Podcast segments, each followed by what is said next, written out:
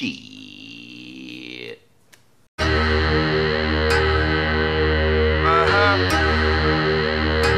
Uh-huh. La música de Harry Fraud. Uh-huh.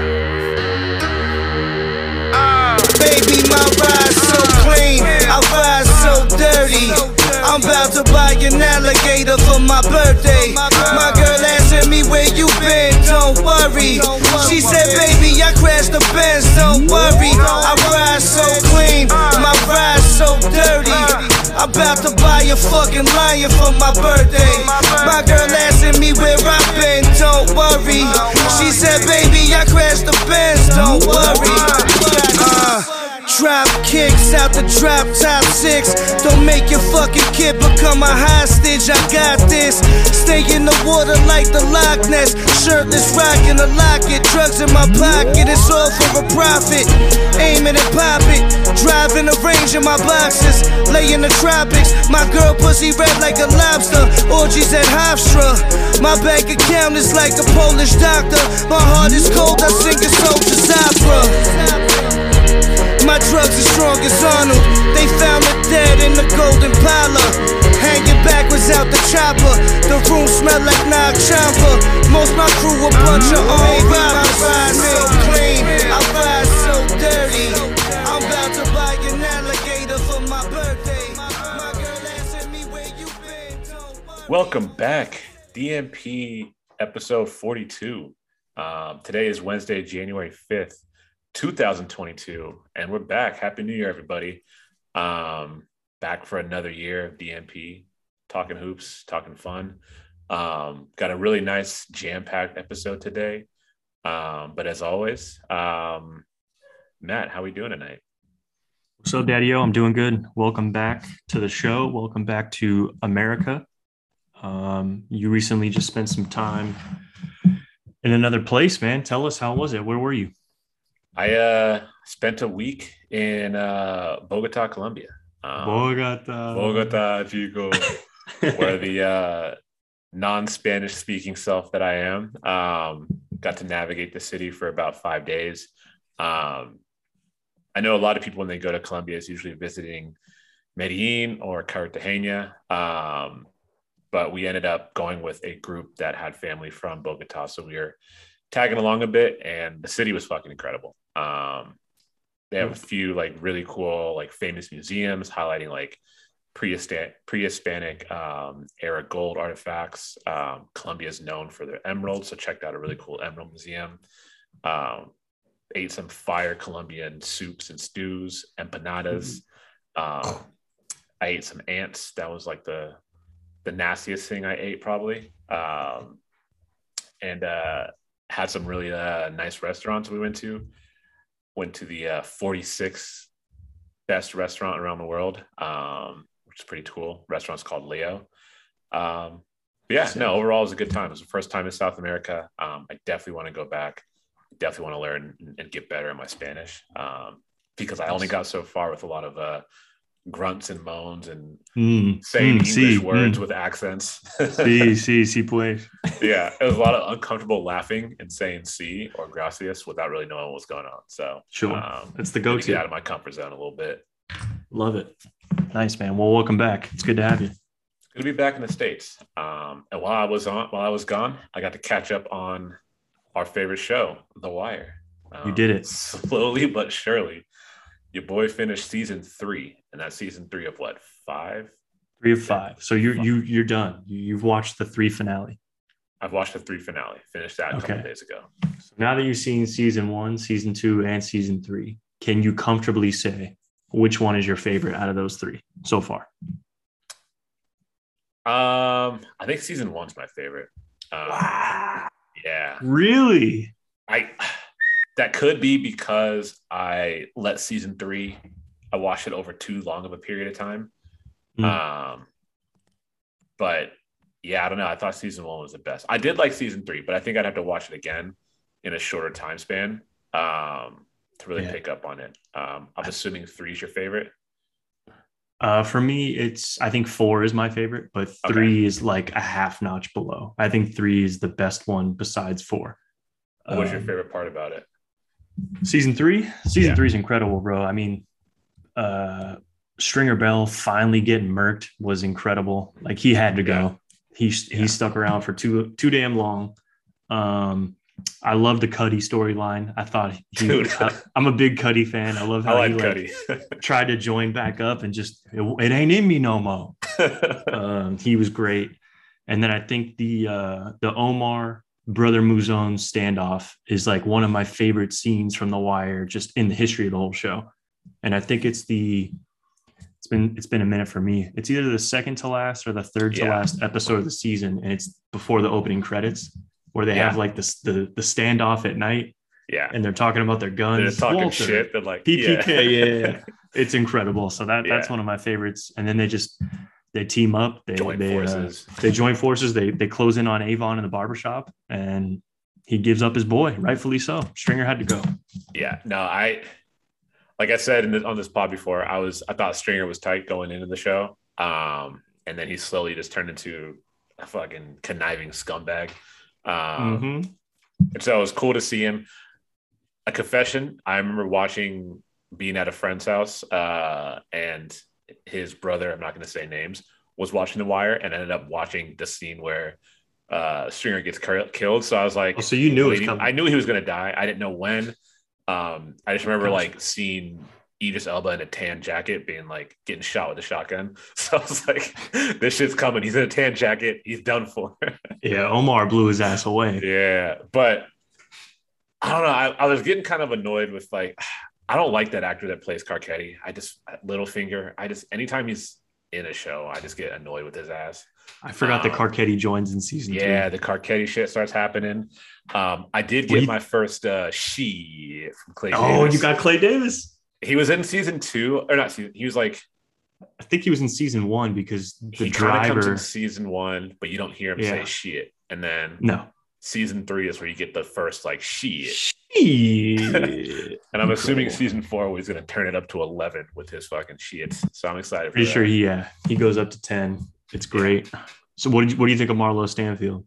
Because season three is like his breakout season. Um,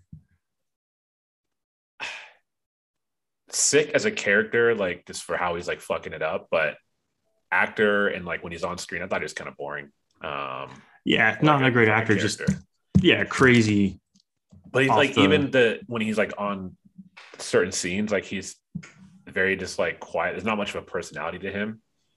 Yeah, He's just kind of boring. Um, that's fair. to where it's like What- you know Avon's got like the the charisma, like Stringer's like fucking Idris Elba, like Marlo. While he has like his crew, and I'm excited to see what the you don't even know her name yet, but that girl, uh, Snoop, her name's Snoop. yeah. So it's Chris and, Chris What's and that? Snoop. Cr- Yeah. Chris is like the dude with the fro that drives, and then Snoop is the what the fuck you talking about, man? yeah, yeah. She's great. I love Snoop. Yeah. So like I like the crew that he's with, but like every time he's on the he had like the one scene where he's talking shit to Cutty early on. But outside of that, like he hasn't really like I don't know. I think another one of my favorite scenes was when uh, Avon and the fellas were camped out in the SUV waiting for Marlo, waiting Oh, to fucking smoke him. And then, uh, yeah, dr- drive by real slow. Chris Yeah. drove by slow and lit up the SUV. He saw Yeah. them throw like bags of burgers out the window. yep. Yeah. like, what's going No, on over was- there? The whole little Marlo uh Avon battle was, was sick. Yeah. Also, I Um, think I think you meet Slim in season three. Do I have Slim's that right? Very cool. Slim Yeah, Charles, like- yeah. seven foot. yeah. the braids. like Avon's look- dude. Yeah, he looks like He a ain't going gigantic down like Pusha that. yeah, I love Slim. He's another Yeah, one of my favorite tight. characters. Yeah. Nice. Um McNulty being McNulty. Um Mm. just the worst. He fucking stinks, man. He stinks. The whole like Daniels and Ronnie. Uh, fuck, what's the what's the? Yeah, Ronnie. uh, What's her last name? Whatever her name is. Um, Let's say just Coleman for Pearlman. argument's sake. Pearlman. I think. Is it Pearlman? Yeah, I, think, you're so. right. Their uh, their little love that that builds Entanglement the entanglement. Yeah. for sure. Um, and McNulty gets all wasted. Ronnie yelling out the Yeah. window. And then Daniel sees him, the angry gecko. Yeah. He. McNulty, you're a piece of shit. I swear to God, McNulty, I'll throw you off this unit. Uh, the last thing I'll say is is uh, Pryzbylewski just fucking up again. That's when he. Prezbo uh, just he killed the undercover cop. Yep. God, yeah, bad Prezbo can't. He's not a good police. Yeah, he can't catch a break, man. Prezbo, Yeah. Prezbo stinks. I still love in this show where they just refer to police like as a noun. Like I just want to be police. I want to be good police. Oh, him? He good police. Yeah, well, I need to know if that's like a Baltimore thing or not. Baltimore is one of like the domestic places in the U.S. that I, I mean, I want to do like a DMV trip. I would love to go see Washington D.C. hit Baltimore while I'm out there, but I need to know. I need to keep my ear to the streets while I'm there. I want to know if like she, if that's a Baltimore. like how real are these? these Oh fucking- yeah, yeah. these really regional things. yeah. Um, so that that I want to know for sure. Yeah. But uh, I'm glad that you're up on season three. Um, yeah, I mean, I know it's probably going to take you six months to get to season four, but I'm interested to get your take on it when you do. Yeah. Um, we'll see, man. I'm getting distracted by the suc- succession. Um, it's Hmm. just asking me to watch it. I got distracted by Insecure. That series wrapped up over the holidays. Um, Yep, I Great saw that ending. on on the TL. Um, and yeah, to wrap it all up, I fucking hate. I love TV, but I hate watching TV. I'm terrible at shows. So maybe in 2023 I'll finish the series of of The Wire. But until then, yeah, um, I mean, it's already the it's already the fifth, so yeah. I mean, once they once they got rid of uh, um, I like the Polish dock workers, man. That was my that was my shit. fucking. Uh, why am I going blank on on I know our I'm boy's blanking on his name too. Sabas- Uh, was- Sobotka. Sab- yeah, Frank Sobotka. yeah. Yeah, I was good Um, off Nikki and Ziggy, but Mhm. Frank's the man. Oh man. You know who's not the man? Uh, Ooh, tell me. Antonio Brown. Or Or maybe he is a man. I don't know. This guy's a nut job. Um, last week or this past weekend, um, while we were all watching Ja'Marr Chase go off for a billion fantasy points, um, Antonio Brown, what appears to turn out to be his uh, retirement ceremony, where he essentially what third quarter, early third Yeah. quarter, he gets in a little spat with Arians, probably Tom Brady. Um, literally in the middle of a drive, he takes off all of his uniform, goes shirtless, and kind of just like runs off the field. Um, essentially, what I I was like, I hope he retires this way because it's like a ridiculous way to retire. Yeah. Turns out he's pretty much his career is pretty much done with. Um, just an insane cap to his what last three years of what was such a great career in Pittsburgh. Um, the funny part was him like getting caught picking up, getting picked up in an Uber. Um, Yeah. just fully decked out in his clothes, just getting waiting on a driver. Um, Had his fashion boots on. had his fashion boots on. Um, just a just a bizarre, bizarre like way to end a career. Um, So the I think the one of the craziest parts is, and there's, I mean, different things floating around on on what actually happened, what took place, but the rumor is that he had an ankle injury going into the game, played the first half, played pretty well too. I want to say he brought in like three catches for 50 yards or something like that. Uh, and then I think in the third quarter, Arians told him like, "All right, go back in. Like you're going in on this series." And he told him, "I'm hurt. I'm not going in." And Bruce Arians was like, "All right, well then you're done here." And then he proceeded to take off his pads, take off his gloves, everything, and leave the stadium. Um, but I don't know. I think Arians is saying some things happened, some things didn't. I don't think AB really cares at this moment to uh, defend himself. I think he's more worried about sitting courtside at the Nets game. he released Um, a, a, rap video today too. He's like going into Oh. music. Yeah, he I mean, he dropped a new song. we all knew about no more white women 2020. So I'm, I'm interested to see what this one sounds like. Um, but another thing is he had one week left of the season. And I believe I don't have the details in front of me, but I'm pretty sure he needed like five catches, 80 yards, and a touchdown to get a million dollars incentive on the contract. It was a little bit more than that, but it was like it was doable in the two Yes. hour or two games that he had left. And so like there was speculation around like why he took off, you know, kind of left the field because he wasn't getting touches. And I think what sounds more of about Antonio Brown is, you know, Arians being like, all right, if you don't want to go in, like you're done, and being him being like, you know, fuck it, I am done, and just Yep. leaves.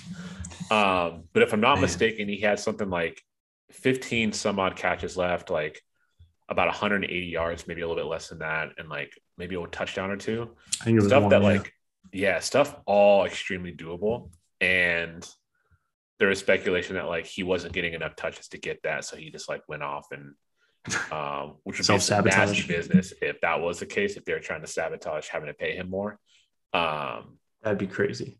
but yeah it he would have he would have hit that incentive just given the way the bucks are kind of like their offense is kind of turned to him with evans going off uh, on and off injury For sure. brady not trusting anybody but people he likes so And and Brady's still playing like he's 25 years old. yeah so It's crazy. yeah um Should we run You had down a- the last? uh i was gonna Last say you had three a very years. interesting uh timeline set you want to go through that because that shit is bananas Sure, there's a lot that went on. Um, Yeah. but this is in a vacuum, I guess, the last three years of uh, Antonio Brown's career. And I'm pretty sure this all started with that nasty hit that Vontaze Burfict laid on him. That was a playoff game, right? that's or was it they're just a that's what yeah. everybody says Where he- originally got that nasty CTE that he's probably dealing with. Um, but December 2018, he was deactivated for Steelers Week 17 game after he reportedly threw a ball at a teammate in practice, which now looking back, that seems very Antonio Brown. Uh, February 2019, met with Steelers owner Art Rooney II, says both sides agree to move on. March 2019, traded by the Steelers to the Raiders for a third and fifth round pick. I think we all remember the short-lived Raiders uh, stint, but July 2019 placed on non-football injury list for frostbite on feet from uh, the cryotherapy cha- chamber. And if anybody watches Hard Knocks, they remember this very well. All Oh, the man. pictures that came out on social media, he had like layers and layers and layers on the soles of his heat, feet peeling off. It was fucking disgusting. I remember he put a picture up on on the gram, I think, and it was repulsive. Shit was bad. Um, but that kept him out of football activities for a little while. Uh, right at the start of their training camp, Gruden was not happy. Um, August 2019, he missed Raiders training camp practices due to helmet grievances. I think people remember that storyline as well. that was fucking he was nuts. sneaking onto the field with a different face mask, different helmet. He just didn't want to uh, comply with the new league rules. September 7th, 2019, released from the Raiders after he posted an Instagram asking to be released. Uh, and then two days later, September 9th, he signed a one year deal worth up to $15 million with the Patriots. I think that's where him and Tom Brady's relationship obviously started.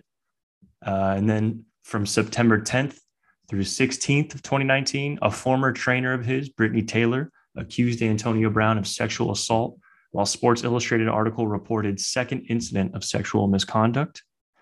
Uh, a week later, September 20th, he was released by the Patriots, sensing a It's all trend like here. six months. It's fucking bananas, dude. December 2018 to September 2019. He was with three different teams and pretty much wrote his ticket out of all three places.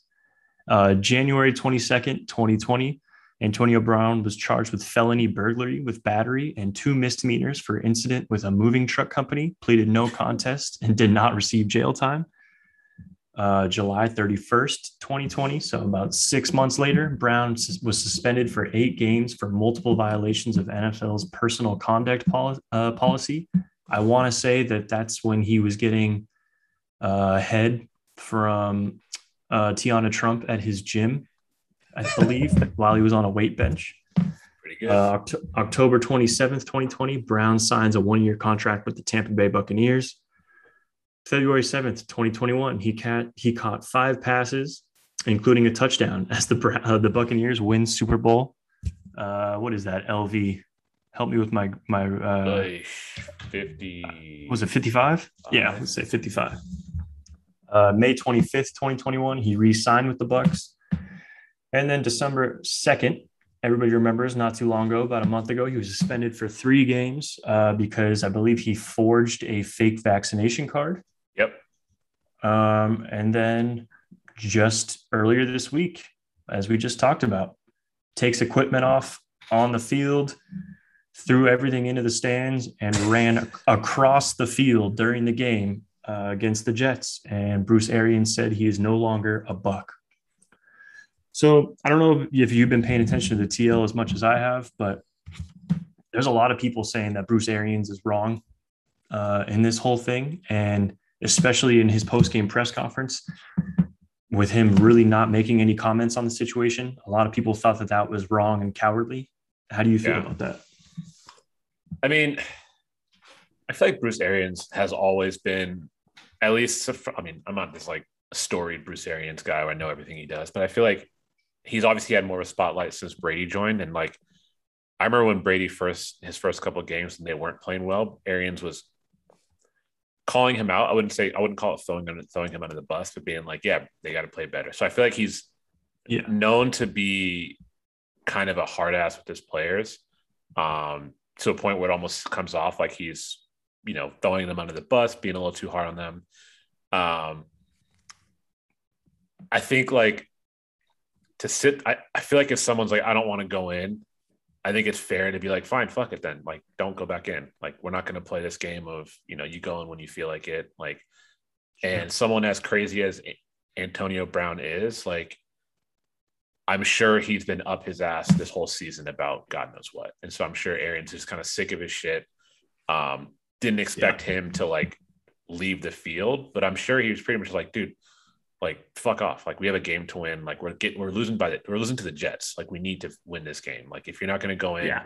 you're not you're not marked as injured. Like if you're if you're healthy on the field, like I'm expecting you to play. Um, and to see you know his own player rip his clothes off and dance and pretty much like skip off the field, like I don't think he's wrong for being like this guy's no longer on this team. Like, yeah, like, sure, his his initial like you don't want to play, then don't fucking play. It could be a little bit hard. Um, I didn't catch everything he said in the press conference, so I'm not really sure what exactly was was like cowardly, but well, I think he pretty much said uh, he's not on the team anymore. So let's talk about the team. Yeah, and I know Jemele Hill for sure uh, was like I think for a while, Arians really stood up for Antonio Brown and was an advocate for him. And so I think her point of view was pretty much like, oh, you you want to talk about him in a positive way when when you have your own narrative, but when the pendulum swings and we're on this side, now you have nothing to say. So I think yeah. that was kind of what was going on there. Yeah, I did like how Brady was kind of like, because I mean, every the the tough thing with Antonio Brown is like he does something crazy. People are like, this guy is like mentally insane. Like he just gets right. dragged, and I'd say some of it's rightfully so. Guys has some a bad rap, but like I didn't expect Arians to go out and just air it all out when it just happened. Um, yeah, me neither. Like I think Brady did it in a way of just like, hey, let's, you know, wait a little bit. Like, I don't want, you know, to see my guy go down like this, blah, blah, blah. Like, right. Brady's like way more empathetic than someone like some football harder like Bruce Arians is. Um, yeah, it was a very football guy answer. Yeah. oh, no, he's like, not on my team. Is the expectation to like air it all out right after to the media? Like, um, coming from a media person, I guess that's exactly what they want. Yeah, um, of course they want to read it and get right. the story, but it's like, I don't know what they expect from the head coach who they won that game, right? Yeah, they came back yeah, and won after he left. Yeah, and yeah. it's just like he's no longer a buck. Let's move on. I had, I, had, I had nothing to say about it. Um, maybe he could have been like, hey, like he had a great run with us. Like, we really appreciate all the work he did. Like, blah blah blah. But, like, wish him the best. Arians is a hardo. He's probably pissed off at him. He's probably like, fuck this guy. I don't want to talk about it. Yeah, rightfully so. If it went down that way. Um, yeah. It's tough though. I mean, if he really did get hurt, you would imagine that the trainer would tell Arians, no, he is hurt. He can't go in. And when it comes from a mouth like Antonio Brown, it's almost like the boy who cried wolf. Like, yeah, how am I supposed to believe you saying you're hurt and you don't want to go back in the game with we literally just read off three years worth of shit that Antonio Brown has done. Yeah. So it's like now you want to be believed. It's it's tough and to when draw has that he ever been like, I don't want to play because I'm hurt? Like Antonio Brown has Right. always been a tough like receiver. Like he's never sure. really he's always played through injuries, concussions. Like it's never been like Antonio CTE. Brown is always having these like weak injuries that's holding him out. So it's Right. you know, maybe he was saying he doesn't want to go in because he's hurt because he's pissed off about not getting touched. I don't know. Like there's just so much that, you know, no one, we're not going to get the real story because Antonio Brown's going to play the, you know, fuck those guys. I'm on my own. Brady's going to be like, hey, man, let's just like hear him out and give him a chance. And Arians like, fuck that guy. Um, so unfortunately, it's going to be nothing but speculation for the long term. But it sounds like he's retired because I was looking at his uh, IG to see if I can get a sense of what the song sounds like. And people are always being like, hell of a career, bro. Like you had a storied career, like blah, blah, blah. So Yeah. I see uh, some journalists on Twitter saying that they're hearing around the league if he wants another job, it's his to take. Like other teams will have him, which yeah, definitely I mean, surprises me when you quit in the middle of a game like that and run across the field. Seems crazy, but uh, I think it's his talks. to take as a stretch. I think if Right. anything, maybe Pittsburgh takes him back just as like a retirement tour. But I don't know. I mean, I feel like he's burned every bridge that he's crossed. So it- I feel like it would have to be somewhere new. And he doesn't have a Tom Brady anywhere else to welcome him back. Um, that's what I'm saying. I don't know. I think could you imagine him in Green Bay No. with Aaron Rodgers? That'd be sick. Oh, man. Just two psychos. Just fake backs cards all around. Talking Joe yeah. Rogan. yeah, COVID cocktails. Crazy. um, but yeah, we'll we'll see what happens with this Antonio Brown saga. Um, if it is a way, if it if, if it is his retirement, sick retirement, dude. Just rip your clothes off and dance off the field. Like Yeah, it's one way to do it. we'll remember that. I do hate how they try to pull the diva versus diva, like him versus To. I feel like To Yeah, that's so catching a different. stray was just fucking just uh, mean. Oh, like uncalled leave for. Alone, man. Like, why is he catching a stray in this? No clue. Yeah, that was that was ridiculous. And say what you want about To, but he definitely didn't throw his pads off in the middle of a game at any No. point in his career. yeah, no. Nor nor has he gotten into the amount of shit that that AB's gotten into. I mean, he's had his fair share of drama, but not to that extent. No, no fucking frozen feet, no helmet drama, no like, No. no legal troubles and shit like that. He's not sexually assaulting women and like, yeah, not, not even close. Yeah. Um, man, was I feel bad for T.O. catching that stray. It's like He replied on Twitter too. he's like, this is respectfully and disrespectfully wrong. yeah, that was the That was best way to put it. Yeah. Respectfully and disrespectfully. Yeah. Watch what you say. Amazing. Shout out to Tio. Yeah, That's my Um, quarterback. That's my quarterback. Um, other coach player drama. Um, actually, no. Let's let's let's skip the basketball and just go to one last thing football related while we're on the topic. Sure. Um, over the last couple of weeks, we lost a uh, another football, not another football legend, but a football legend in John Madden. He passed away at 85. Um, Daly City legend. Daly City legend, one year at Reardon legend, um, Jefferson Yeah. High School legend. Jefferson High School legend. John Madden passed away at 85. Um, followed that with Betty White's passing, but John Madden won. He was, I mean, my knowledge of memory of football has always been Madden, um, minus the game. Just he's like the, the quintessential voice, I guess, across all sports. Just like there's not one voice that you don't like immediately like direct to the sport and the game like him. Um, obviously the legacy with the games, um, what Madden through like what 96 up until today, something like that. I think it was even Um, before that, but yeah. Yeah, it's just Crazy. we're getting to that point where we're going to start seeing some of these legends like pass away this year and moving on. And it's just like it's it's crazy to see. Um, but also he hasn't really been in the news in the last like for a while now. But yeah. It's fucking old. yeah, man, that one shocked everybody. Um, but yeah, RIP to a real one in John Madden. Yeah, super sad. Um, definitely remember him in Little Giants. That Oh, was yeah. sick. Pulled. I mean, notorious for like not wanting to fly. He was petrified of airplanes, so he took his bus everywhere. Um, just super sad, man. Like like you mentioned, when you think of football, you think of his voice. You think of him fucking drawing up plays with the Oh, yellow circles and squigglies everywhere. Yeah, boom, you Yeah. hit this guy. He's going that way. Boom, boom, boom yeah. um, things just keep coming across my Instagram and Twitter timeline of uh, like little cameos he would do or or just like little segments. I think there was one that uh, I forget which golf tournament he was a guest at and and he was doing his thing there and it was cracking me up. He's just the best. Yeah. Uh, rest in peace to a legend. But a uh, a really funny Anthony Edwards interview came across my timeline uh, the day I think it was the day he passed away.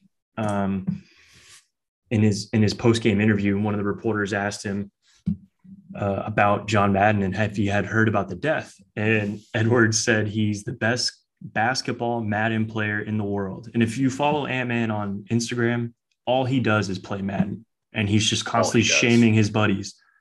He's just talking so shit. good at Madden. He's so good at Madden, it's ridiculous. Um, and when asked about John Madden's death, he said, It was sickening, man. I was playing Madden when I heard the news. So I had to beat somebody by 30 or 40 points to show my respect.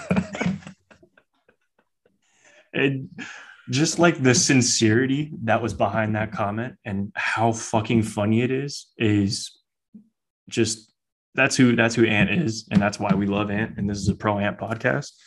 Um, but that just cracked me the fuck up. Like they literally just asked him, "Did you hear about John Madden dying?" And he said, "Oh man, it was sickening. I was playing Madden when I heard the news. I had to beat him by 40 to show respect. That's how he shows respect to John Madden by We'll whooping play his, his game 40. very well and whoop Yeah. ass. Show my And Of course, respect. he's the he, of course he's the best player in it. Like he does nothing wrong. He's Yeah. just such a legend. God damn. Mhm. So sorry to hijack the Madden segment with Ant, but it's it's just what Ant does. yeah. Um, what was your You favorite any- Madden? Oh man, great question. Um, I'm trying to think. I forget exactly which year it was. I want to say it was oh was 04, the one with Mike Vick on the front. Yeah. Pretty sure that was my favorite one. Uh, I mean, everybody loved it. Mike Vick was everybody's favorite player. Everybody wanted to be the Falcons.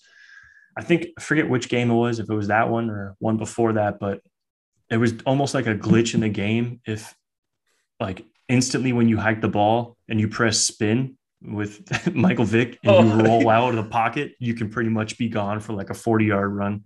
It had to have been 04 because that was like the Mhm. Mike Vick specialty game. Right. Um, but that was good. I was a big like franchise mode guy. I was always like trading for Aaron Brooks. I was a big like Aaron Brooks guy. I would constantly sign like the fastest player in the free agent market and just making my kick returner. Mhm. Stupid shit like that. That's what I remember. Easiest way to win. Yeah, of course. Those are my mad memories. What about you? I think my most memorable one is Madden 03. I just remember like it was the one with Marshall Faulk on the cover. Ooh, that was a good one. That one was one where I just like I think that's the one I played the most. Um I actually didn't have Madden 04. Um so I I rarely played it unless I was at like a buddy's house. So it's either that one or Madden 05 with Ray Lewis on the cover when they started busting out like the training drills.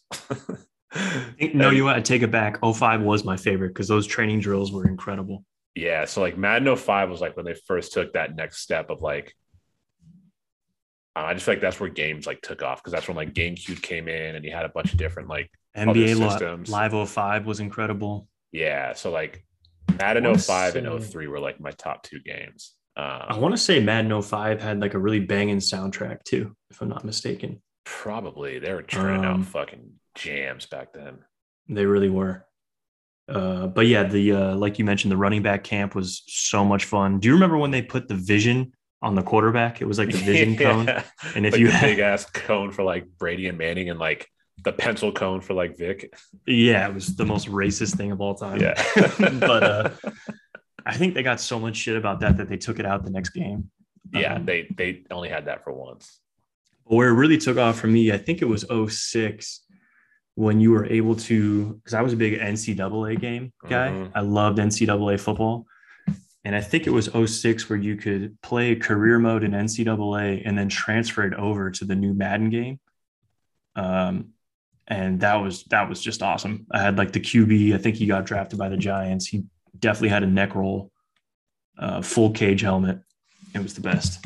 I did that with uh, Madden 08 with Vince Young on the cover. And the only reason why I did that, and this is why I remember it, is so I had this game. You may have heard this story, but I've had this, I had Madden 08, played the shit out of it. I also had NCAA 08. So I would like transfer my running back to Madden. Um, and I'll never forget that year after I've played Madden comes out in what August, something like that. Played daily for whatever, how many six, five, six months. Um, and for Christmas, my little sister gets me Madden 08. Oh no, the next year she got me Madden 08. like this last year's game. What the yeah. fuck? I do remember that So in real time when it happened. Madden 08 in 2009 after owning Madden 08 for about a year and a half. so that might be my fondest Madden memory of just getting that as a gift. But I do I remember the, that. the transfer of your player. That was that was the coolest thing because that meant you played a shit ton of video games. Running Oh, was yeah. still easy, where if you just had speed, you can just go to the outside and just get to the edge. Um, I was a big speed over power guy. oh yeah, it it was the easiest. Nowadays, dude, I I would lose on like beginner in, in Madden. I'm so fucking bad at that game. Even if I try Yeah. to get my ass beat. Me too. I want to say I bought Madden 19. It's so much easier nowadays because you don't have to buy, like go to the store and buy the disc. You can just buy the game online.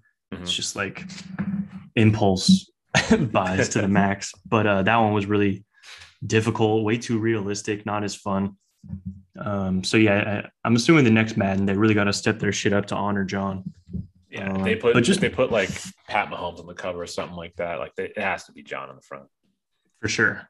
Yeah, there's there's no ifs, ands, or buts. It's definitely got to be John. Um, but there's like a big Madden, or there was a huge Madden culture too. Like motherfuckers used to be at GameStop at like midnight, camping out to get the new Madden just to play it before everyone else.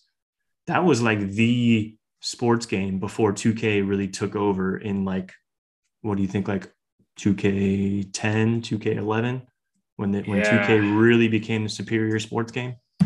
Yeah, I think like 2K came out or like 2K really picked up and got over Madden. I think like yeah, 2010, maybe 9 Mm-hmm. Like, but at that point, Madden was still like was still big. Like, Right. I don't think going bananas for Madden, and like even now, people still go bananas for Madden. But I feel like the gameplay just either stays the same or just gets continuously bad. I don't know. just way too realistic. Yeah, Like they they cut off like every little arcade uh, feature of the game, which kind of sucked. I'm trying to zigzag my way at my ass down to the fucking end zone every time. Right? I I'm trying need to drop fade back route. 45 yards and run sideline to sideline. Exactly. It's a video game. Of If course. I can't sprint to the right and throw to the left, I'm not playing. yeah. I'm only throwing across my body 50 yard bombs. If I can't do that, miss me. yeah. I did love the, the the the drills. That was the funnest part. Like the truck stick drills where you just like sprint halfway across the field and just truck people. That was Just, just run motherfuckers over. It was the best. Yeah. Um, but yeah. RIP to a legend. RIP John Madden. Um, hate to see him go. Um, I'll have to look at I have to watch Little Giants again to see that clip again. Oh, yeah. It's a good one. There's been a lot of that shit floating around. It's Mhm. good. Um, going back to what I was initially going to jump into, but I feel like we'll jump to some hoop talk. But Yes. we'll start with the what trouble in Houston, if you will. Um, and they're already kind of troubled, but Sure. Kevin Porter Jr. was in the news recently where this is now the second time where he's gotten in trouble with the team. He got released from the Cavs last year um, for what equating the, the being on the Cavs to being in slavery, um, kind of just like calling it quits, saying fuck the Cavs. Uh, Yeah, he lost his shit when uh, I think Taurean Prince came to Cleveland. that's and they- right. They, gave Taurean his locker, was and he, yeah, I mean, I'm not gonna lie, I'd be a little upset too. But Taurean uh, Prince is whack. I know. yeah, but uh, yeah, he then lost his shit and pretty much was forced their hand to trade him over to Houston. Yeah. And so while in Houston, you know, seems like he got a new home. He's been playing pretty well, being kind of their star, him, Jalen Green, Christian Wood, etc. Um, Rockets have been shit. So with shit teams comes drama, angry players, this and that. Um, he got suspended recently for what is it? Was his, his spat with John Lucas, who was taking over while uh, Stephen Silas was out with COVID, right? Uh, you know what? I'm kind of fuzzy on whether Stephen Silas was out or not, but yeah, John Lucas kind of like chewed him out halftime of a game, called him out on what he was doing wrong. Um, and yeah, Porter allegedly threw something at him and just left the arena at halftime and quit. Um, not very unlike Antonio Brown. Um, but yeah, not good. But the crazy part is Stephen Silas still had his back. I mean, he was forced yeah. to, to suspend him. So he suspended him one game. Um, but I mean, yeah, I mean, he he said like I I love Kevin Porter Jr. Like I we knew that he had a temper coming into this team. Like I think it's going to be fine moving forward. Um, but yeah, I mean, I, I just feel bad for for Stephen Silas, dude. Guy can't catch a fucking break. Finally gets his head coaching job that he's always wanted, and he thinks he's going to come in and and coach uh, James Harden, and he gets fucking traded. And so he's saddled with this young core. He's not allowed to play John Wall. Bunch of young guys who don't want to listen to him. And he just can't catch a break, man. It's, it's fucked up. Yeah.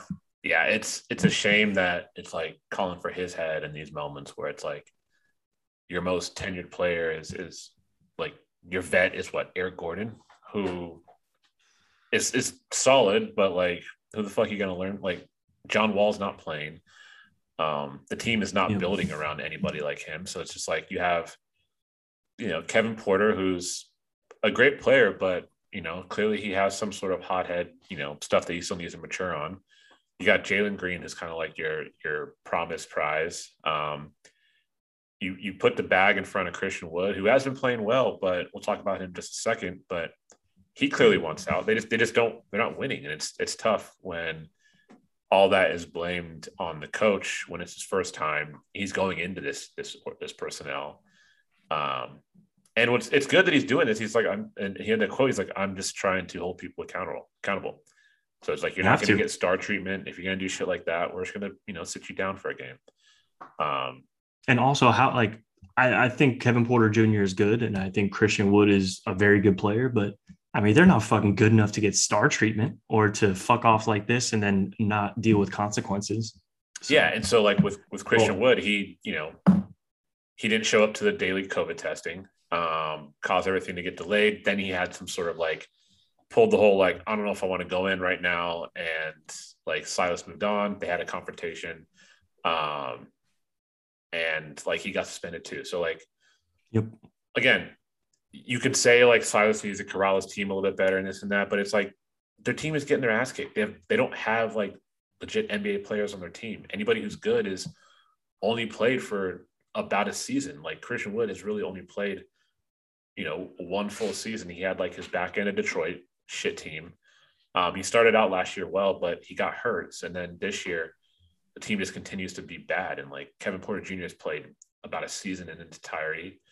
Um, and the rest are players that are like undrafted players. If you take out like Jalen Green and Sengun, like what do you expect? Yeah. Um, yeah, it's tough to create a culture and to hold people to a standard when you inherit such a shitty roster, which is why I feel bad for uh, for Stephen Silas. I do think he's gonna can be a good coach. I don't know if it's going to be in Houston, uh, but it is a shame that this is what he has to deal with during his first head coaching venture. Yeah, I'm sure they'll and they should you know, shop Christian Wood at the trade deadline. Um, yeah. So I, yeah, I was going to ask you, do yeah. you, what do you think? You, I think you should and kind of have to move on from Christian Wood, but what are your thoughts on Kevin Porter Jr.? Um,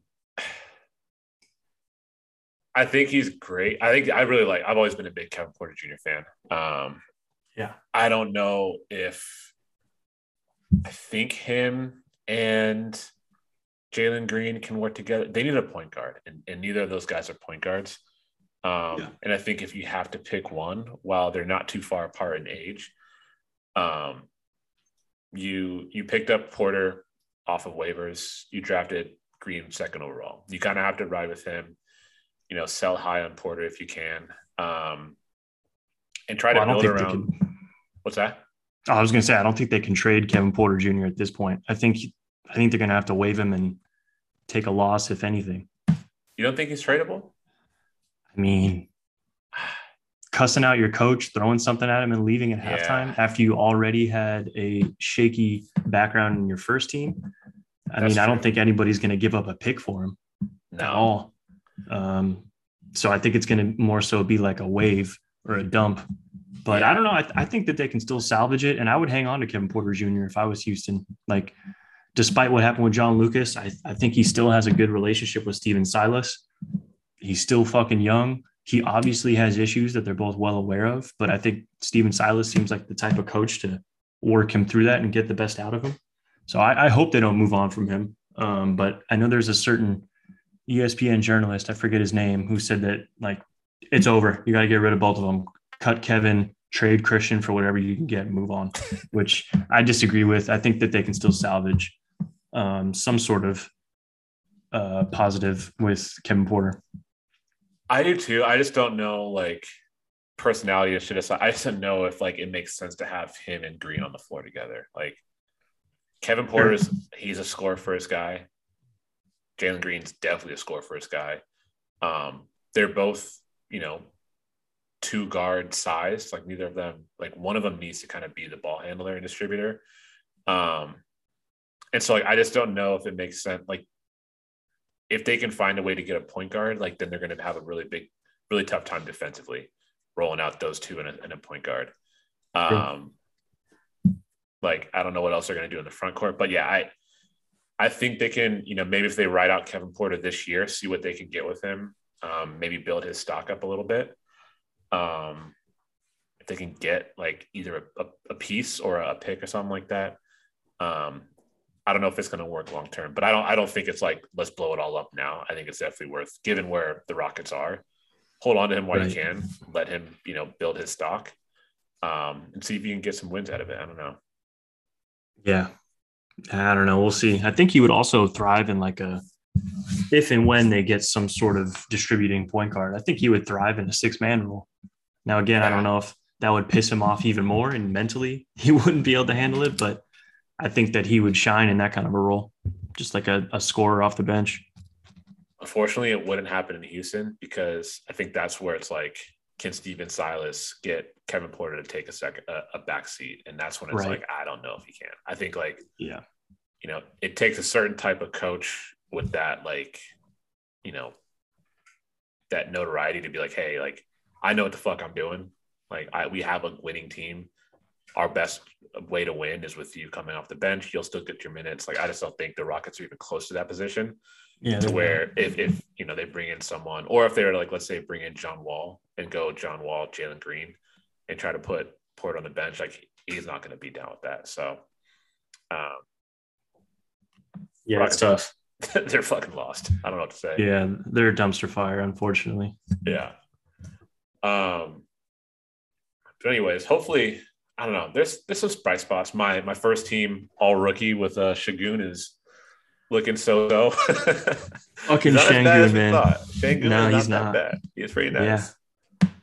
Um, but talking about big man real quick, Karl-Anthony Towns has been in the news. Um, I feel like we're all hearing him talk for the first time in a while. Um, and this is the old man to me. I don't even know what the fuck he's like talking, like what platform he's talking on. I'm assuming it. I'm assuming it's a Twitch. Uh, I, think it is. He's a big like- gamer.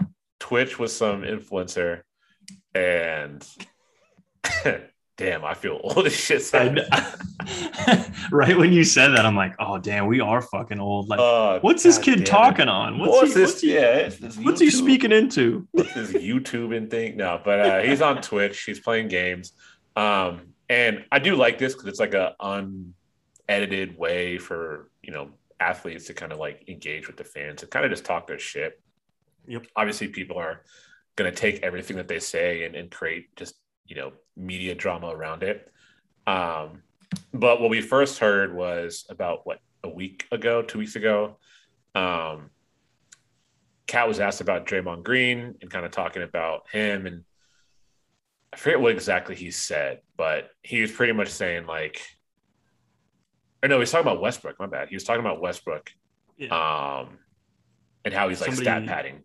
Yeah, somebody said asked if Russell Westbrook was stat chasing, and I Yeah. think somebody clipped like a little piece of what KAT said um, about like getting triple doubles, this and that, and Draymond responded to it That's what it was. and, yeah, and was like, "Oh, I seem to remember we played the Wolves. You were down by twenty, and you were still in the game." And Yeah. KAT responded with, uh, "Oh, I'm the coach. I didn't know. I didn't know I was the coach. Oh, I'm the coach now. I'm Bill Russell now." it's like, KAT. I don't know. KAT's voice makes me cringe. Um, yeah, but he's uh, fucking sassy. That's the best- he's yeah. he's fucking sassy. He, know else to put it. Like he talks like a bad bitch. yeah. His girl's been hanging out oh, I'm with the co- yeah. You got much. Jordyn Woods in his ear too much. Yeah. Um, but yeah, that one was kind of like a ridiculous little little scuffle, but something new came across the desk this week.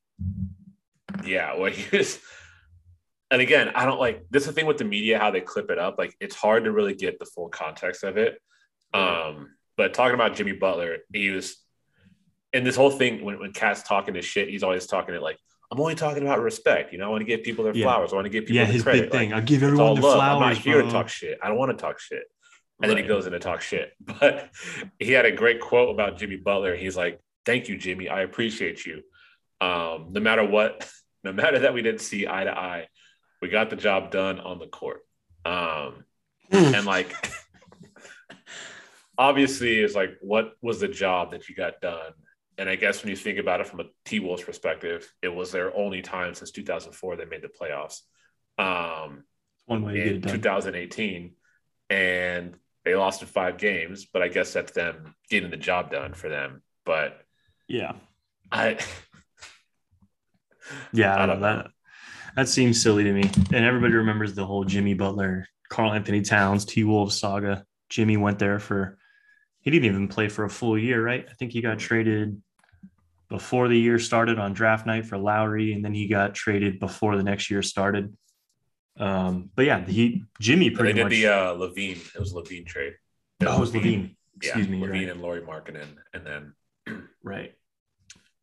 Um, but yeah, Jimmy dragged that team to the playoffs. I think he he did the whole Jordan thing at practice where he like went on the second or third string team and whooped the fuck out of the starters. And then pretty much Had called a, uh, Wiggins a bitch. yes, pretty much called KAT and Wiggins a bitch, and then proceeded to have a, a in-depth interview with Rachel Nichols right after practice to talk about everything and force his way to Philly.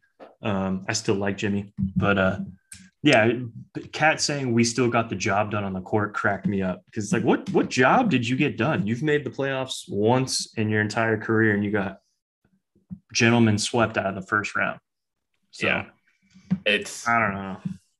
but then it's like he has like the T Wolves that that is kind of their you know Yeah, I guess baby steps. They just need to make the playoffs, and I'm sure their goals every season is like let's just make the playoffs. And so like for him to make it seem like they were this like historic duo that won a few championships. um, yeah, that's the thing. He made it sound like they were Mike and Scottie yeah, ripping off ripping off a three like them them coming to their differences. Like after Scottie Pippen's bourbon tour ends, he's just like, you know what? I appreciate you, Mike. We got the job done. Like that makes sense. Like, Yeah, that's getting the job done. but for a, a season and a half stint, I know only a season for a season long stint, um, followed by a you know force your way out of the, the off the team, um, and the job that you got done was the eighth seed in the playoffs and getting ran out out of the out the gym, um, Yeah. in five Losing games. to the Rockets in five. I don't know if that's getting the job done. Sassy Um, KAT, man. He's a sassy but yeah. We'll see. We'll see what else he comes up with. But yeah, hearing him talk and watch or like reading people on Twitter reacting to his voice has made my week so much better. So I will say the first like whiff of him, like they I, they played the Lakers about a week ago or two weeks ago, and Uh-huh. it was on ESPN, and he was mic'd up, and it was like a game where I think they, I'm pretty sure they beat the Lakers, but Yeah, he was He- going ham, right? he was going like ten octaves higher than everybody else on the floor, and I was just like, what what what the fuck is up with this guy? Oh, he's mic'd up today. Yeah, and so like I was like, all right, this guy. You have, like I said, we haven't really heard Karl talk, unless it's like him talking about like all the shit he went through with like COVID, which of course he's not going to be like in his normal. He's going to be very like somber. Um, but yeah, when I first heard him talking about Draymond, I was like, did not expect to hear that voice behind Karl Anthony Yeah. Towns. Yeah. Oh, good for you. Y'all won. Y'all, y'all supposed to win. Y'all the best team. Good for you. Good for Yeah. you. Shut the fuck up, KAT. that voice is too much, dude. He's fucking sassy. Um, He's a sassy bitch. yeah, but I I'd love to see the T Wolves like continue to get better. Like him and Ant Man. Like I'm still a fan of KAT, sassy as he is. Um, Oh yeah, I mean, great basketball player. Love watching him play when he. I mean, that's the thing. That's why Jimmy Butler gets upset with him too. He should be a killer every night, not just like once a week. You know what I mean? It is funny though. I feel like KAT's getting to that point where it's like what is like fifth, sixth year in the league, um, which is crazy to say, but It's crazy. he's getting to that point where he's like in that like moving into like veteran. So he's starting to say shit like I'm the greatest shooting big of all time. Like Oh, you know, we right. Got the job done, that. Jimmy. He's just kind of like on his, Yeah. you know, his mature. the vet role. yeah, he's in his mature kick right now. So we'll see how that plays out. Um, yeah, I just hope he either goes somewhere else or keep being sassy on Twitch, dog. Like I'm, I'm here for it. Yeah, I'm definitely here for that. Um, last thing before we jump into the dub stuff, Kyrie's coming back. we didn't think we'd see the day. One up, Kai, Kyrie Irving. Um, he's coming back. He's off COVID protocols. Um, he's playing part time for the Nets, where he's only going to be playing road games. Um, Weird. and he won't be playing Toronto road games because he's not allowed in the country. But for every other road game, for every other game on the road, um, Kyrie will be suiting up, and so he returns this Wednesday or today, actually tonight against Hey. Indiana. It'll be his first appearance for the Nets this year. Um, all that to say, like I'm excited to see Kyrie back on the floor. Um, he's one of the most exciting guards to watch. Um, you know, personal views off the court. Um, there's a lot I don't agree with, but I do enjoy watching him play basketball. Like he's not harming anybody. He's not hurt, or I guess he could be harming people with this getting COVID. But um, yeah, we'll see. I, it, it's good to see the league kind of bouncing back a little bit from like that the last couple of weeks of literally like every player going into protocols. Yeah. Um, Charlie Brown suiting up. Charlie Brown suiting up, like Kevin Pangos playing, like I'm not- Lance Stephenson signed with the Pacers again. There's Yeah. too much shit going on, so it is coming at the right time. Yeah, so we'll see how the, the Nets like Kyrie's a player that he knows Kevin Durant, like their team is really built around like those three players. So it's not going to be hard for him to like get back into the groove with them. Um, Not at all. and hey, they're they're vying for a, a first seed in the playoffs. The Bulls are fucking good. The Bulls are strong. DeMar DeRozan is playing at an MVP rate, um, hitting these wild ass three pointers to win games back to back. Um, so if it's part time for you know twenty something games, um, you know take it. They need Kyrie. Um, so I'm excited to see him come back. Me too. Can't wait. They're two games out of first, tied with the Bucks. Couldn't come at a better time. Um, he's just so much fun to watch play basketball. I mean, I think he's like every basketball fan or viewer. I think every like if people could say they could have like one NBA player's skill set or game, I think it would probably be between Steph and Kyrie which way people would lean, I would probably say Kyrie. Just like he, he's just like a, a hooper's hooper. You know what I mean? Like Yeah. he he has the skill set that everybody wants. He's got the sick handle. He's got a, a beautiful jumper. His layup package is crazy. Yeah, Um, that passing shit, that's hard. back to the basket game. Uh, Steph All right. boy. Um, but yeah, not like he's he's so much fun to watch. I'm bummed Yeah. that we haven't been able to watch him at all this year.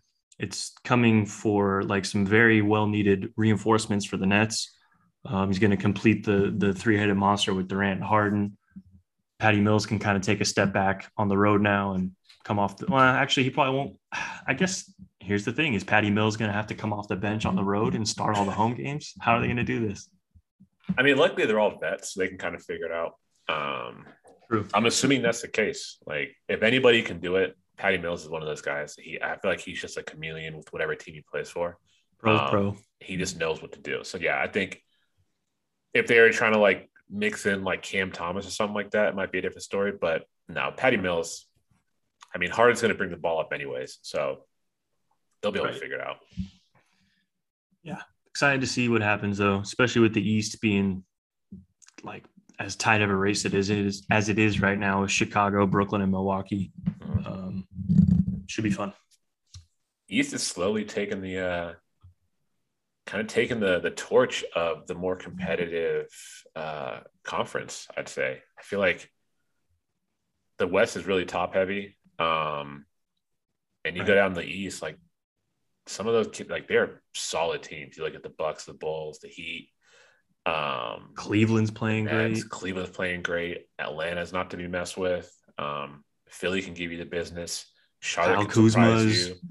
Kuzma's dropping like 30 a night, 30 a night. You see like that the other night? Yeah. I watched the end of that game, and Kuzma was going fucking off. Bananas. Doing his fucking passes. so- like Three daggers to the dome. It was incredible. oh god, Carl Kuzma. Um then you look at the West and it's like you got Jazz who are gonna be the Jazz. Like Warriors are obviously playing out of the world. Suns are really fucking good. But like outside of that, it's yeah. I mean, Memphis is about- frisky. Memphis is frisky. Um, Clippers are just hurt right now, so you can't really take them too serious. Um, I don't take Dallas serious. don't take Denver serious until they get healthy. Um, Same with the Lakers. I mean, yeah, it's really top four seeds right now. Top four positions are the really Lakers only cracking players. me up. The Lakers cracking me up. They're they're what in the seventh seed right now. Um, Yeah, they're I will say LeBron is playing out of his mind, but I always find it funny how like they're playing against like the Kings, for example, and the media's like King James at it again, putting up thirty a night, this and that, and they're like they're like losing to the Thunder. it's like y'all are losing these games. it's not Yeah, that it's ridiculous. to see. That boy needs some some reinforcements quick. Yeah. Um, and then just Russ just getting dragged through the mud, unfortunately, is just I, I need to see like a a, uh, a bloopers reel at the end of the season of like all the wild shit Russ has done. Um, Yeah, just he's catching heat for sure, Yeah. warranted and unwarranted. Um, yeah. that's gonna come with with a guy's game like Russ. I do love the trend that's coming around with like players that people rip on where they start showing like family pics of them and be like, we don't talk about this side of so and so this much. I just liked one of those tweets last night. It was it was Russ singing like some song with his three children in in Yeah. the kitchen and dancing with them. It's like, why don't we talk about this? Uh, because it's basketball and he's clanking fucking shots and it sounds like he's throwing a steel toe boot off the rim. Yeah. It started with Chris Paul, someone was like, This is the guy you slander. And it's like Chris Paul, this family. Yeah, he's Yeah. also the guy punching people in the dick on the court. I am gonna slander him. Fuck him. Um, doing like 87 foot. Uh, Oh god, throughs. drawing fouls. Yeah, ridiculous. anyways. The worst. Um, but yeah, wrapping it up, talk a Warriors. little dubs. Dubs are continuing to make shit happen. Um, First place in the West first place in the West. in the Um, NBA. in the NBA as well. Um, big stuff ahead with with Klay coming back. Um, unofficially official, slated to potentially return um, this Sunday against the Cavs. Um, Good Cavs team. They're playing well. They just lost to Memphis last night, but they are playing well. Kevin Love's playing out of his mind. Um, Evan Mobley, I'm excited to sit down and watch him play. Uh, He's so good. yeah. Um, Garland's playing really well. He just came Garland's back playing from, uh, well. Okoro's COVID. playing well. Um, they're a fun team to watch, which Yeah, I never thought I would say about a LeBronless Cavs team. But they're Yeah. they're like I think they might be my league pass team of the year, bro. Keep it real. I like They're that. really fun to watch. Um, yeah. So on the notes, I'm just gonna go down up a little bit since we're talking about Klay. Um, that's gonna be a great fucking night, man. I'm so excited to see him come back. He's working out with the team. We saw some clips of him in Denver, kind of his first like scrimmages with the team. Um, Steve Kerr said he's going to get him out to start right away. Um, he'll be on limited minutes, about 18 minutes a game. Um, but yeah, man, I might cry when that happens. It's going to be just to see him get out on the floor. Um, I'm sure he's going to be just like completely overwhelmed with emotion. Um, but it seems like Sunday's going to be the return uh, on the 9th. So let's do Yeah. it. No chance I don't cry. for sure crying at tip off. I can't wait. Yeah. Also, I need to know what the prop bet is for uh, how many threes. Uh, like people are, are thinking he's going to make it his first game back. Because if he plays 15 to 20 minutes in his first game, I don't see any reason he can't make like two or three threes, right? Oh yeah, dude. I think Easy. the first play is definitely going to be set up for him. Um, God, I hope so. that's a goddamn lock. Um, yeah, if I was like Adam Sandler and Uncut Gems, I'd be like, Warriors win the tip, first bucket, Klay Thompson. Klay, Warriors win. Yeah. First tip, Warriors. Klay Thompson, first bucket. First bucket's a three. Warriors win by 10. Um, $5 million. yeah. no, but uh I I expect him. I mean, I'll, we'll take a look at the lines, but I'm down to set an over under of let's see. You want to do makes or takes? No makes. I would say they would they would probably conservatively set the line at what like one and a half, two and a half. Yeah, but I'm a little I'm a little little biased. I'll say over under set at three and a half for the DNP sports book. Um That's a lot. I mean, he's gonna. I think he's gonna get. I think he's gonna be very trigger happy. Um, I mean, you're forcing my hand here. I don't. I, I can't bet against. it's Klay just four. He shoots ten a game. True. That's true. It's just four. Yeah.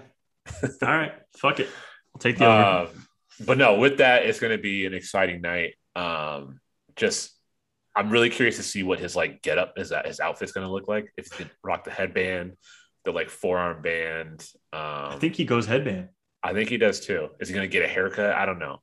Um, Also, I don't know if you've noticed, it cracks me up that when he's on the bench now, with his new with his fro, like he wears his his sailor captain hat on his boat when he rides to the games, and he doesn't like do anything to his hair on the bench. it's just like So hat you- hair. So you could see that he has like the captain hat hair, and the back half of his fro is just like matted down into a ball. It's hilarious Uh, as he's a- eating sunflower such a- seeds. I fucking miss Uh, him. Protect Klay forever. Um, yeah. but so that moves uh, our boy to the bench. it moves the baby boy to the bench, which they've been sort of like massaging. I mean, COVID kind of threw things off a little bit, um, but they've been working this these rotations out over the last couple weeks, um, not only for Poole but just like readjusting everybody's minutes. Um, like I said, um COVID definitely threw a wrench in everything, uh, but we got a good taste of it on Monday night when the Dubs played the Heat. Um, Jordan Poole came off the bench as a sixth man, 32 points, 29 minutes, um, 26 minutes, sorry, um, which is even better. Um, Incredible, man. just a just a hell of a game. Like I don't know, it was it was Jordan Poole at good. best. Um, there was a lot riding on it with him going up against Tyler Herro, who is like his competition for sixth man of the year, um, as well as most improved player of the year. Um, As well as they kind of grew up together in the same circuit. I'm Yeah, they're sure both they're both Wisconsin, Wisconsin, Michigan, yeah. Um, So yeah, they both grew up in the Wisconsin area. he ate his lunch. Um, I mean, they they guarded each other, um, and Tyler Herro was lost trying to guard Poole. Um, he was hitting shots off the dribble, getting getting to the hoop, um, dunking on your boy Yurtseven. Um, Man, what a sequence, dude. yeah, that was Dray-. Draymond throws his shit on the defensive end, outlets to Poole for the for the big old yam on the seven footer. I saw somebody said that Yurtseven was uh, downgraded to Yurt six after that play. Oh, but oops. Um, but the but uh, but yesterday a really great article on the Athletic came out talking about. I don't know why, like, in no way am I comparing him to Steph, but I really love the Jordan Poole like personality articles that they've had this year, where it's like getting to know Jordan Poole a little bit, and so like Yeah. you had a few earlier this year when a lot of it's built around like his work ethic and this and that and how he kind of like tries to be under the scenes and a little bit cocky, a little bit confident, but coachable, all this stuff. Um, Slater and Marcus Thompson kind of wrote a co-wrote an article yesterday. Um, and I really liked how it opened up. It was kind of setting the st- stage of them. They're in Manhattan they're doing sort of a, a workout and this is during Jordan Poole's slump. So he's like, I forget what stretch that was. Was it November? It was like around November because I remember us saying that like he could always get his way out of a slump. He's slump yeah. proof, but he went into a slump. But anyways, the stage is set where he's pretty much shooting around and he's clanking a lot of shots. Um, and he just continues to miss, continues to miss, and to a point where he, you know, misses a bucket, fires the ball across the court, and, and shatters a few TVs that are hung up against the wall. Um, the best part about it is they kind of describe Iguodala at the other end of the court shooting around. He stops what he's doing, and, and mind you, he's the um, what the Players Association or Players VP. Union VP. He walks over to the TVs and he's like, "Someone's got to pay. He's got to pay for that shit." Like, are you paying for that? paying for that. um, so like, yeah, I, I don't know. I just love how like it kind of shows how, and they kind of go into like how Iguodala's been kind of taking him under his wing, talking about you know what it takes to be a sixth man, giving him some insights to how he did it when he was playing for the Warriors and they're winning championships. So it's like just another reason why Iguodala to the team this year has been such a good move, regardless of what he does on the floor. Um, so valuable. It's so fucking valuable, and it's like, who else would you want to learn from from someone like him? Like he's one of the best guys to learn from across the league, not only from like off the court things with his like interest in Silicon Valley and, and the VC world, but also just like, you know, it it takes a certain type of mentality to be a six man when you're that good. Um, and so totally. learning from one of the best in, in Iguodala. Um, article goes on to talk about like Poole's relationship with Draymond and this and that. So I thought it was great. I don't know. I sent it over to you, but what do you think? Incredible. Uh, the the Iguodala story cracked me up. Um, it just kind of shows you that like he knows exactly what which buttons to push, how to get people motivated, how to like kind of get under their skin, but like it's always for the good.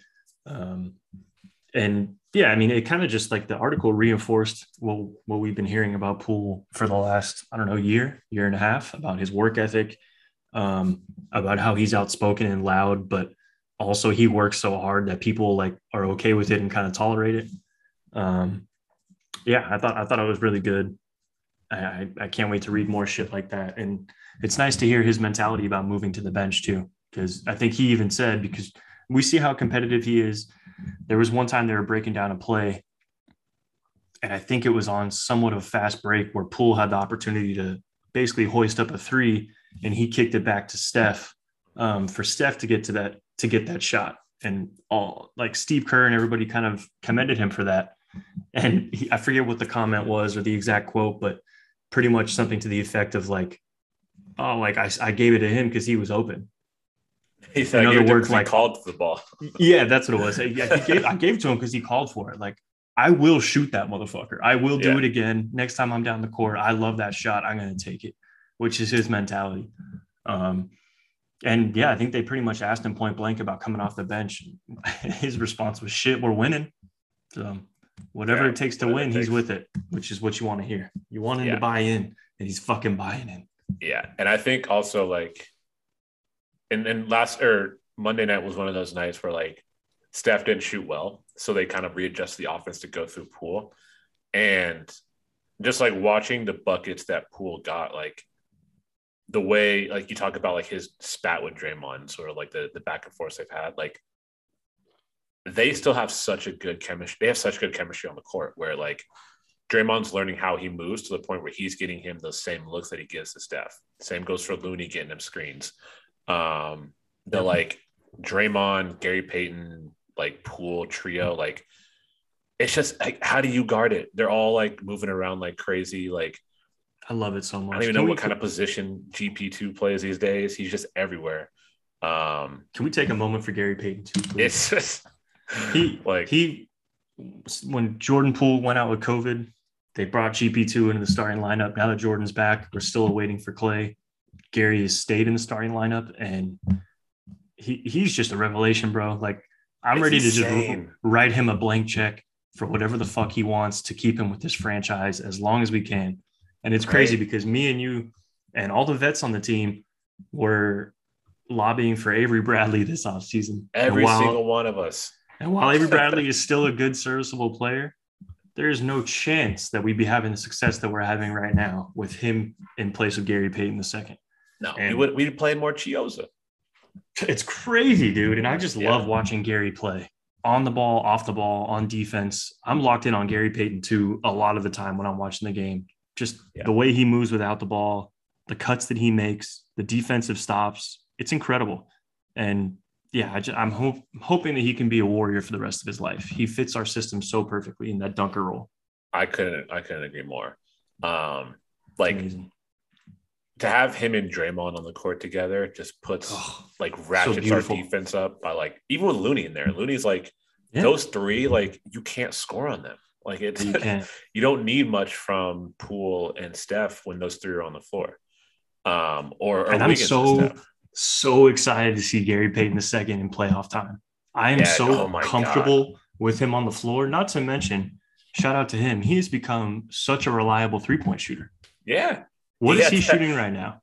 Since He is so- shooting on the season. Um, he is shooting. Where is it here? probably high 30s, low 40s, if I'm not mistaken. I think he's up at 40 now. He's at 40.6% from the three point line, 59 from, oh, the free throw. Not great. Yeah. Um, but 63% from the field. So I believe he leads all guards in the entire NBA with field goal percentage at 63% and shooting 40.6% from three. That's pretty much everything that you could ask for from him. yeah. Becoming he- a legit three and D guy. It's crazy. what's hilarious is um I think earlier in December, someone had a tweet where it was like, imagine if some some tweet came out where he was like, just wait till I start working on my shot or something like that. And he's been shooting Yep. like 43% from the three since that tweet. Yep. Um it's Crazy, bro. just And an what- insane And when Like- Klay comes back, how are they going to leave anyone open? yeah. Everybody can shoot right now. Steph can shoot. Jordan Poole can shoot. Gary Payton II has been shooting well. Bjelica, Otto Porter, Andrew Wiggins has been playing out of his mind. I'm getting so excited right now just thinking about it. I can't I fucking wait. I can't fucking wait. oh my god. Yeah, the one thing is, and I'm looking just at like the roster, like Damian Lee is going to lose majority of his minutes. Um, Fine with it. You're telling me, man. Tell me something I you don't gotta, know. Shit, you got to tell me twice. Yeah. I was going to ask you like who takes the who gets affected the most. It's it's definitely Damian Lee. It's Damian Lee. Unfortunately, like part of it's due to like you know his stuff off the court with having a kid and getting a little injured. Like he just hasn't. COVID. He got COVID. He just hasn't been able to keep up with the level of play that the team is is playing at. And so with Klay coming back, unfortunately, we're not going to see much of him. But I think him Man. and uh, his minutes and Juan Juan's minutes are probably gonna take the biggest toll, I would imagine, just because like yeah, you can plug those guys in whenever. And Juan's the type of guy where like he's going to stay ready. So if you take Yeah. those minutes and you give him the pool and plug him in when somebody else comes out, like he's more than willing and ready to take that. yeah, and at least with Juan, you can kind of plug him in in bigger positions, like in the front court a little bit. Right. Whereas like the back court is just swamped They're- right now with people. So They're going to be playing so small once Klay comes back too. I mean, they're already playing pretty small for the most part. If they're not playing against like a Nikola Jokic or a Rudy Gobert, yeah, yeah, um, you, they have Otto Porter Jr. at center sometimes. Uh, it's crazy. it fucking Yeah. works. it really Otto's does. been playing out of his mind, man. God. He has. Him and Bjelica have been such amazing signings that a lot of people were iffy on, and a lot of people thought that they should have been doing a lot better in, in free agency. Um, Mhm. And I mean, I guess you can you can count Iguodala in that too. But between Iggy, Otto Porter, and Bjelica, like for how much money we had to spend, we hit it out of the fucking park. Exactly. I'm I'm I'm here for it. Um, couple other things to note about the Dubs. Um, so GP two his ten his two ways up in a week. No, not a two way. It's two a, uh, Uh, it's just a his contract gets guaranteed. I think oh, it's a in- guaranteed. in a week or so. That's what it is. Um, so Okay. we either have to guarantee it or give him more money. I forget exactly how it works, but safe to say he's going to be on the roster. yeah. Um, But we did make another roster move. yeah, we got up some two way spots with um, cutting Dowtin and getting Quinndary Weatherspoon. Um, I like your Weatherspoon. He played he played well um, against the Suns. Yeah, that was kind of his like spotlight, I guess. He played really well for the the limited roster we had, what we Yep. asked of him. Um, I like Jeff Dowtin. He just didn't do much on the floor. Um, can't have him and Chiozza. I think Quinndary is a little bit bigger and he could bring a little bit more um, in that wing position. Um, So I'm happy to bring him on. I think he's a he's a good two way plug. Me too. I think he just fits the rosters uh like makeup much better than Dowtin at this time. I'm like Yeah. you. I really like Dowtin. I would actually probably would have preferred cutting Chiozza, Yeah, Chiozza. that's just me. He's the he's the older, more experienced dude. They're gonna keep him around. yeah. He's a little more um, steady. Yeah, but I do like Quinndary over uh Dowtin at this point. I think it's a good pickup. Yeah. Um, I don't want to end on the uh, the Fitz and Bozos. Kelenna rant. So let's Right. let's talk a little Fitz and Kelenna, and then maybe we can we can finish it up with a little uh, our uh, campaign for for Wiggins to be an All Star. Sure, sure, sure. Um. So everyone's favorite, you know, broadcast duo of Bob Fitzgerald and Kelenna Azubuike. Um, I think we've talked at length about how obnoxious they are. Um, I think most long long time Warriors fans know how obnoxious Bob Fitzgerald is. Um, Kelenna, this is what his second full time season. doing the color? Mm, no, is his, no, I think it's his third. He came in during the COVID year, That's right. like or the year that the, the league shut down. in the last. Yeah, I forget how many seasons we've had in the last two and a half years. Yeah, he came in right after the uh, uh, KD left. Okay. Um, so the worst thing about Fitz is when the Warriors are good, he just becomes a fucking pompous asshole. That not that he already isn't, He's so Um, insufferable. but when they're good, he just turns it up like two notches to where he like calls out players, talks shit about players. Um, well, when you want to be on the Warriors, yeah, my favorite was like back in the day, he would always just rip on Shelvin Mack. And he's like, oh, he's only going right. He's only going right. And just like every time he got the ball, he'd be like, there he goes. He sounds like a, a dad in the stands. And the guy's a black hole. No one else is touching the ball. um, and he does it in a way with his like little giggle where it's just like, dude, you're just stop He's it. the But fucking anyways, worst.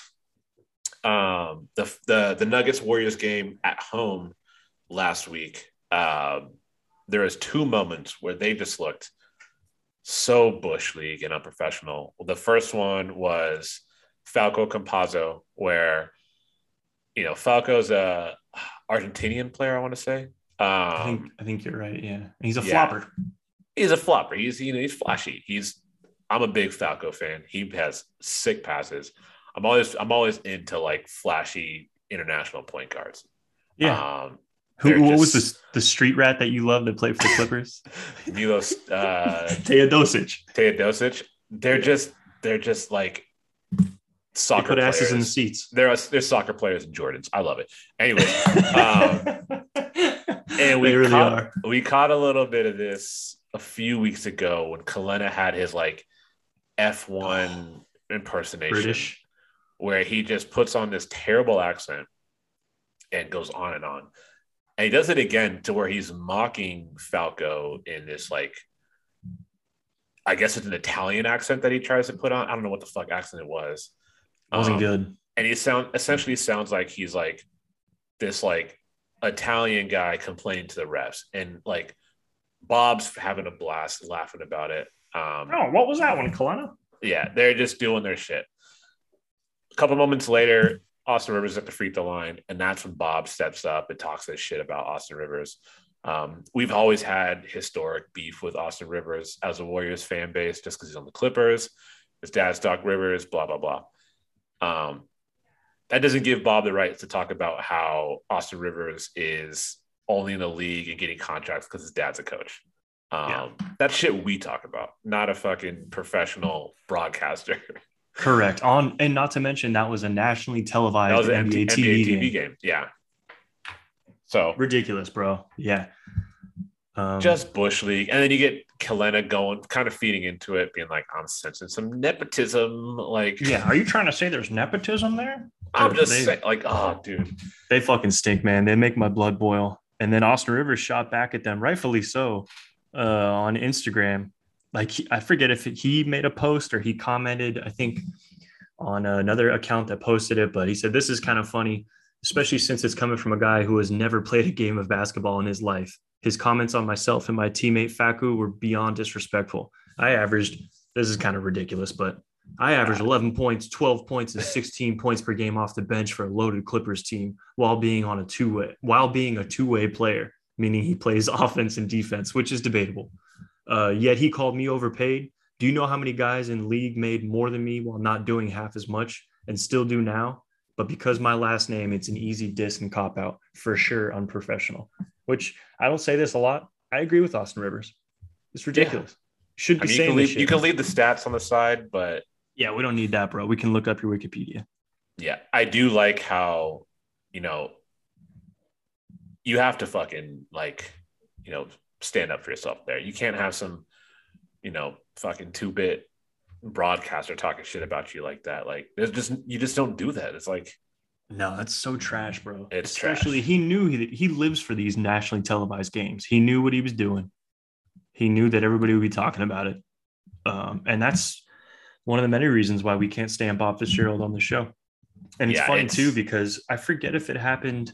Actually, let me look it up. Was it before this game or after? One of our good internet pals, shout out to Soapy, uh, asked both of us. Um, when was this? this was uh, a, Oh, it was the actually funny Year's. enough, the day before this Denver game, he he tweeted it at me and you in the show and said, I feel like I've watched a good amount of Golden State Warriors broadcasts over the years with NBA TV. I don't care for Kelenna, but Warriors Twitter really doesn't fuck with Fitz. Seems like he's been decent. I don't know. What are your thoughts? It's like, buddy, how much time you got? Yeah. And of course, the next day, Bob shows him why. Yeah. It's, or wasn't that, I thought that was in response to their, no, it was, he, he talked about it because that game happened on the 28th. Um, Oh, okay, I'm wrong. So that was bad. that was in response to to them talking shit. So gotcha. um yeah, I I've never been a fan of Fitz. I used to not be the biggest uh Jim Barnett fan, but Kelenna has really put that in perspective because Kelenna is just insufferable. I I, I have to say it. I just can't stand Both. the corniness. They feed off of each other in Oh, the same worst when they get going. energy, and it just like and they're in like the same octave. They both have like very whiny, high pitched voices, especially when Yeah. they're being dramatic. Yeah. Um, but I was always a, a, a Barnett over Fitz guy. I, I hated Fitz all along. I was always a big Barnett guy, and now we miss him. Now that he's gone. and it, it's it's I think Tim Kawakami had a he had a, an interesting point about like Kelenna is just like feeding into the Bob Fitzgerald uh takes. Um Yeah. being young in his career as a broadcaster, you know, he doesn't really have he's still trying to find his way, which, you know, he's Sure. no, he's, he's got a good job. He's doing for how annoying he is, he he does a good job. I mean, you look at like other broadcasters for local, you know, local teams. Oh, they're, Um, they're I think boring. They're that's a- snoozers. I think that's the hardest part to like from a Warriors fan. Like we're so used to Bob and Fitz and or uh, Fitz and Kelenna, and while we might think they're insufferable, they're not as bad as some of these other pro- programs across the country. So, For sure. um, yeah, I don't know. I hope this is not the duo for years to come Jesus. because well, according to I'll be playing some mute and, and some music while I'm watching these games because these motherfuckers Yeah. are bad. I'm al- I'm already tuning into the opposing team's broadcast for the most part, but Fitz has said that he is going to be. Fitz said that Steph told him that he wanted to go out together, meaning that they were both going to retire the same year. Which God, highly doubt that Steph ever said that. I'm pretty sure Bob made it up, but uh, it's a double edged sword because as much as I want to see Steph in a Warriors uniform. It's like, ah, Steph, you're getting a little bit old here. I think Jordan's ready to take the reins. Why don't we get up, Bob Steph. the fuck out of here? yeah, that just sounds like some joke that Bob's tells like in like a press conference opening up Yeah. like a press day or something like that. For sure. Uh, Here's the greatest shooter of all time. Said he wants me to retire the same year as him. I'm the greatest broadcaster of all time. What do you know? God. Uh, but yeah, we'll we'll leave it at that. I'm glad they apologized. I didn't hear their apology. Um, Me either. I'm sure it was very uh, Thom Brennaman esque, where they just kind of said they're sorry and went on with their night and talked shit about other players. But And there's a shot to left center. 62. And I'm sorry for what I had to say. No, um, um, but yeah, uh, let's see what happens next with them. Uh, but yeah, Mhm. wrapping it up, podcast episode, what, four in a row, where we continue to put praise on Wiggins. Um, Two way wigs. Two way Wigs, man. He is, he's an all star. I got to say it. I'm, I'm biased. Um, I'm going back on everything that I said negatively about Wiggins. Um, he's exactly what we want, and I think he's deserving of an All Star spot. Will he make it? Remains to be seen. Um, I think if you had to pick, I can't imagine they're going to get three Warriors on the All Star spot on the All Star team. Um, I really hope Draymond gets a spot. Um, I think Draymond gets it over Wiggins just because of his name and, and how popular he is, but And the deep way narrative.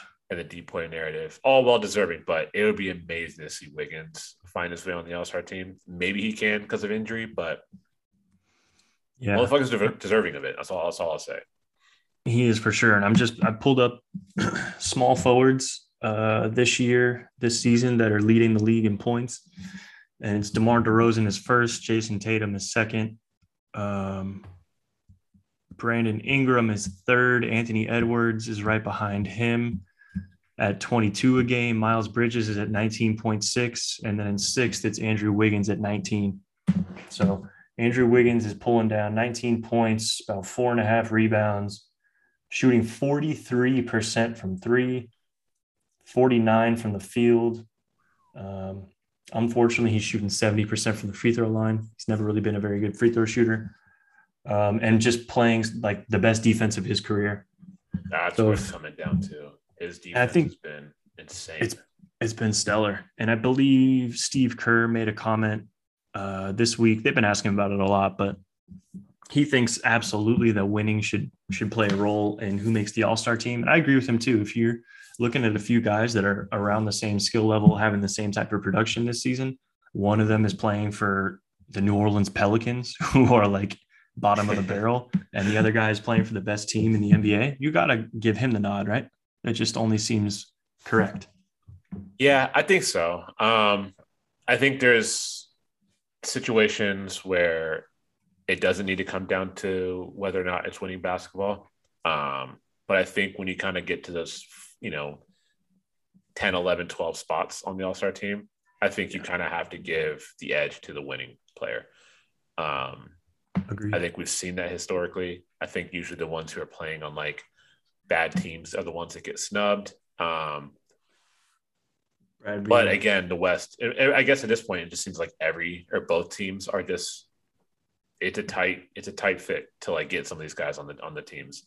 Um, there's so many like locks now in these positions yeah, with like your Lukas, your LeBrons, um, your ADs. Like regardless of the record, those guys are getting spots. Um, Donovan Mitchell. Donovan Mitchell's, you know, you throw in, uh, you know, Devin Devin Booker. Booker. Yeah. Um, I do think Wiggins has Kawhi and Paul George being injured playing in his favor. Um, Definitely. Like we'll see, but yeah, I, I think he's well deserving of it. It wouldn't surprise me if he gets snubbed. Um, but you know, he's definitely Yeah. deserving of it. I love it. Definitely deserving. I don't think that he's going to make it. Uh, just the way the politics are, and a lot of it is about name and narrative. And I just don't think that he's like the sexy pick. Yeah. Um, but it's a bummer because I mean, looking at uh, the way the Warriors are kind of constructed and Klay coming back, this is pretty much his only chance if he stays with the Warriors to make an All Star team. Yeah. There's there's no way with Klay coming back, Jordan Poole emerging, Draymond Green where he is, with with uh with Wiggins ever having another chance to be as productive to, to make an All Star team. So I hope that he does. Um, and if fucking Kyle Korver can make an All Star team on that loaded Hawks team, then Andrew Wiggins should absolutely make this All Star team.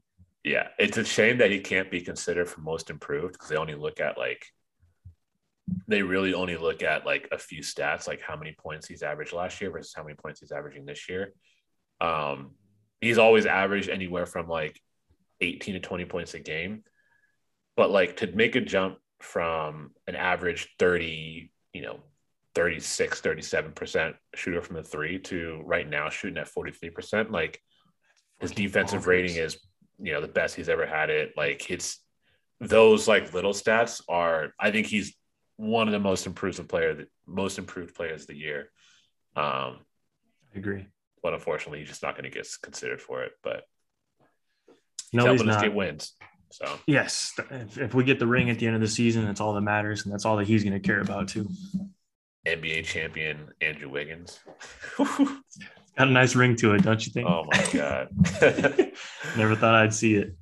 Um, yeah, man, it's been uh, I'd about wrap it up. Um, yep. Good coming back to the uh to the to the to the pod, talking a little little round ball. Um, yes. Back in the swing of things with your weekly episodes. Um, and yeah, Matt, any last words? Uh, just appreciate everybody still rocking with us and supporting. Uh, share the show if you like it. Tell your friends about it, and we'll keep pumping them out. Thanks, everybody. You next week.